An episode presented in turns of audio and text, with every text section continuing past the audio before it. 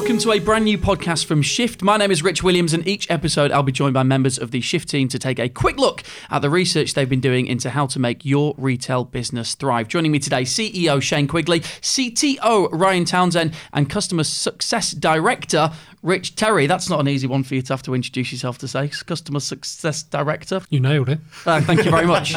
That's why I'm here. Uh, today, speed is everything. Uh, Ryan, I'm going to come to you on this because uh, this is your baby. This is your uh, research that you've been doing. Speed is everything. Explain. As you mentioned in my intro, I'm the CTO, which inherently puts me in the technical space, but this isn't really a technical problem. Um, this is something that affects all major retailers. It's literally costing billions of pounds to these retailers. So, research by Google found that over 53% of people literally leave the website if it hasn't loaded in, in three seconds on a mobile phone. So that's that's the kind of critical stat there we're looking for. We need to be in front of these people quickly, and because of this, it means that we're leaving billions on the table. All this opportunity is lost by people just leaving the website. Effectively, it just comes down to being able to to bring more uh, more revenue into the business and not wasting those customers that you paid so much to acquire. You know, you, you might be paying for Google ads and all these other things. You know, your overall marketing budget if half of that's going to waste because you can't service these people quick enough, then you've just got an immense cost there for, for no value. I mean, I'm as, as guilty as anyone for being a little bit impatient when it comes to stuff like I think we all are. We want everything now, don't we? But is, is a couple of seconds is that that's costing so much money to everyone? Yeah, I think um, two three seconds doesn't sound like a long time until it's on a stopwatch. You know, a lot of this problem uh, is masked as well because typically if you've got an issue with something called bounce rates so someone hits your website and they leave within a set period of time google analytics and other analytics packages are available would class that as um, a bounce rate but the way those tracking packages work they load a piece of code that looks at the behavior of people now typically when you're trying to get a website to perform well you leave that code as one of the last things to load if someone leaves in that two or three seconds while the whole page is loading, that code never loaded. You never tracked that bounce, that lost visitor. So you're looking at your marketing spend and thinking, oh, we've got fairly low bounce rates. Actually, we're converting these people at a fairly good rate. But you might be um, peeing 50% of that budget up the wall. It's kind of like there's a constant joke in the office that every problem in retail I say is the very is the biggest problem in retail that no one's talking about. But we're actually talking about it now, so I have to shut up on that one. it's all banter in the office, lads, isn't it? Oh yeah, it's big lols. for days, for days, for days zip along. They really do. Um, I think I think the point on this is if going back to that Google stat, if 53% of your customers won't wait three seconds, they're leaving you. Where are they going to?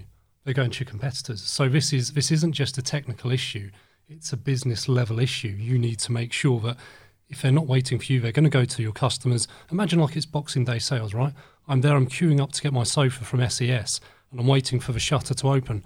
If the shutter doesn't come up quick enough, I'm just going to go next door to DFS. The sofa's not massively different, the price point's not massively different. Stop making it harder for me to buy from you. With the, the three second thing, because it, Yes, all right, on a stopwatch. I get what you're saying, three seconds. If we were silent now for three seconds, that would seem like a long time. But in the grand scheme of things, if I've got to go to another website, say on my mobile phone, that's going to take me more than three seconds.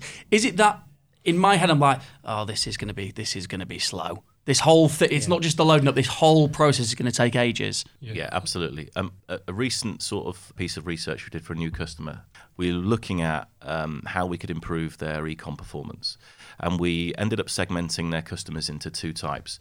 Uh, one group we called the browsers, so people hitting the homepage, people hitting category level pages, mainly out of emails, but other channels as well. And then others we called the transactors, who were coming out of Google Shopping. Now, in our experience, Google Shopping should be one of your best converting channels because you've searched in Google directly for a product, you've checked out its price, its color. Sometimes you can you can work out whether this size is even in stock or not, and literally it's like, well, I'll go with these guys, bang. So there's a, there's an inherent level of trust of clicking on that as well because you've probably seen their Google review rating. Well, we looked at this group of customers and they were their worst performing group, which we just couldn't work out why until we spent a longer time looking at their user experience. It was slow, it was painful, it was unintuitive, it was hard to find other products that you wanted to add to your basket as well. And then finally, to add insult to injury, the checkout was convoluted at best. So what you then realize is with a short attention span of customers and the fact that if they're on a desktop, they can just literally shut that tab and you've still got the whole of Google Shopping available to you, five other people willing to serve that need, then it's a big issue. And I think on mobile, whilst you haven't necessarily got that tab, it does open a new window and you can just shut that window. It's not so much oh, it's taking three seconds to load, so I see a blurry picture, then a slightly more focused picture, and now I see the picture, and now I'm in. In a lot of instances, it's just a blank screen whilst it loads everything in the background. So you would be forgiven for thinking your Wi Fi's fallen over or the website's down.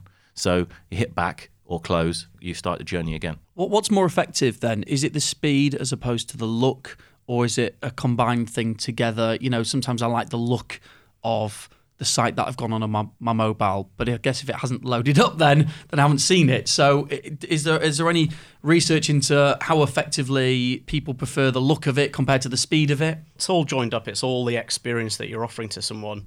It's the same as if you're going around a supermarket. The supermarket might look nice from the outside, but if you're dragging someone around like miles and miles of aisles just to try and find what they want, you know, and that process is very arduous, then you're probably, you know, going to give up or order less. You know, average order value is a, is a big metric that, that retailers collect. Did my kids tell you to say this about being dragged around the supermarket? is, that, is that what this is? But yeah, if it's taking a long time, it's, it's not going to be as good a process, is it? Yeah, yeah, absolutely. It all ties together. Um, you've got to have a, a website that has a great user experience, and a lot of that you won't even see. Same thing with speed. If it's all working correctly, you're not going to really see it as such. Um, you're just going to feel that it's a slick process that you're going through. On the visual side of things, things might look nice to you, or, or you know, you might be like, oh, I don't really like that font or whatever. But ultimately, it should be invisible. The way that our human bodies work, anything under 100 milliseconds feels instant to us. When you start going over a second, it's start, you're starting to notice things. At the 10 second point, you've completely switched task at that point and that, that that's for most people. Mm. So this this three seconds just an average. You know that's that you know you're going to have a very long tail of people, particularly on slow devices, on slow networks, and that's not just the not just people out in rural areas or or people who've got capped data plans and things like that. You know, um, you know they're paying monthly for their data and all that kind of stuff. You could be in first class in an aeroplane using their crappy Wi-Fi. Every website's going to be slow to load. So the websites that have optimized for speed are going to be noticeably different every single time.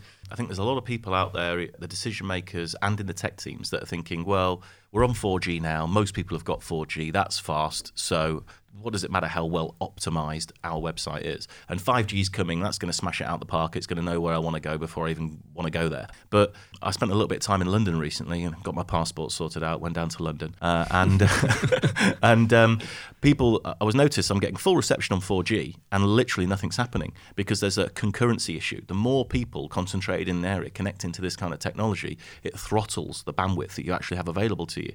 So it can't just be like we need to ignore this and technology will take care of it. We do need to be optimizing for this because it is a big problem. And, and it's more prevalent. Train stations, uh, bus stations, events, highly populated areas are, are suffering from this problem. So is that a case of if you're in charge of running the website to actually make sure that you're aiming it the speeds at the worst possible connection device that you might end up with. You know, basically aim it at the lowest common denominator. Basically, when you have to speak to me about retail, aim at the lowest common denominator, and something might come through. Yeah, absolutely. I mean, that's the one of the big challenges culturally um, is that a lot of businesses, you know, you sat on enterprise scale Wi-Fi and it's all running nice and fast in your office. You're all on the latest iPhones and all that kind of stuff.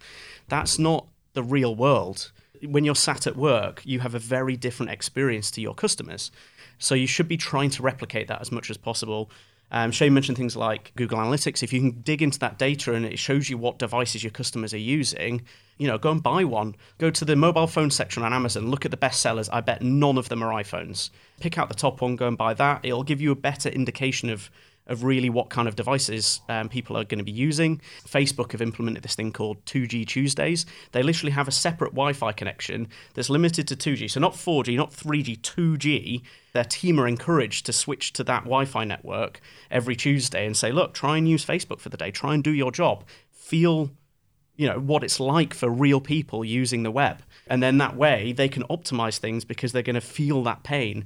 Let me ask you you can answer this honestly being on the tech side of things. Do you think sometimes companies and businesses look at these things as perhaps less important in the the ladder of importance because it's not instant money. It's not how many sales you've made. It's a different thing that's all right, it's helping contribute. But actually what you're saying is this is going to increase the sales. This is as important. Absolutely. I mean, there's a, there's a huge push from the likes of Google for this stuff. Um, you know, they've already started doing things like bumping uh, results down or up depending on how fast your website is. So literally, you know, you're investing all this money in things like SEO. Well, performance is now a big part of that. You know, it's it's another thing that needs investment, and they, they've even got to a point where um, I, I, was chatting to um, one of the Google Chrome engineers uh, a couple of weeks ago, um, and he was saying some, some not a sentence you often hear in there.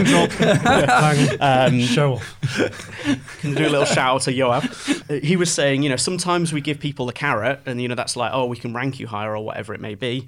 And then sometimes people need the stick. So they've they've just introduced. Um, it's not live yet, but they've previewed what the kind of thinking is. Basically, for websites that are known to load, load slowly, rather than showing this this blank white screen and obviously the customer will feel that pain but they don't know whether it's their wi-fi whether it's their phone whether what it might be they are literally going to show a page that says this website loads slowly and a little spinner telling that customer it's the fault of the retailer not your device, not your Wi-Fi connection, etc. They're saying this website hasn't been optimized. As soon as you see that screen, you're just going to go, "Oh, I'll just go somewhere else." You only give that one chance, don't you? As exactly. well, you're like, "Oh, I'm not going back here," even if it's perhaps then optimized in the future. They, "Oh no, I remember seeing that message." Exactly. And because of things like that, that three seconds that we spoke about at the start is going to become two seconds. Is going to become one yeah. second. As soon as you see that, you're beginning to doubt that retailer, and you're not going to you're not going to wait around. Why would you? Exactly. Still out there. As soon as someone says technology, they go, oh, I'm not a technologist, I'll let someone else deal with this. But if you put the right metrics in place, which we've got articles talking about how you measure this properly, because there's ways to game it, but a broader metric that measures the whole page load so you understand when people can interact with the website and actually buy rather than just when they see the first picture uh, is massively important. But it should be the kind of discussion on a weekly trading board where it's like, right, did we hit our number? Yes or no?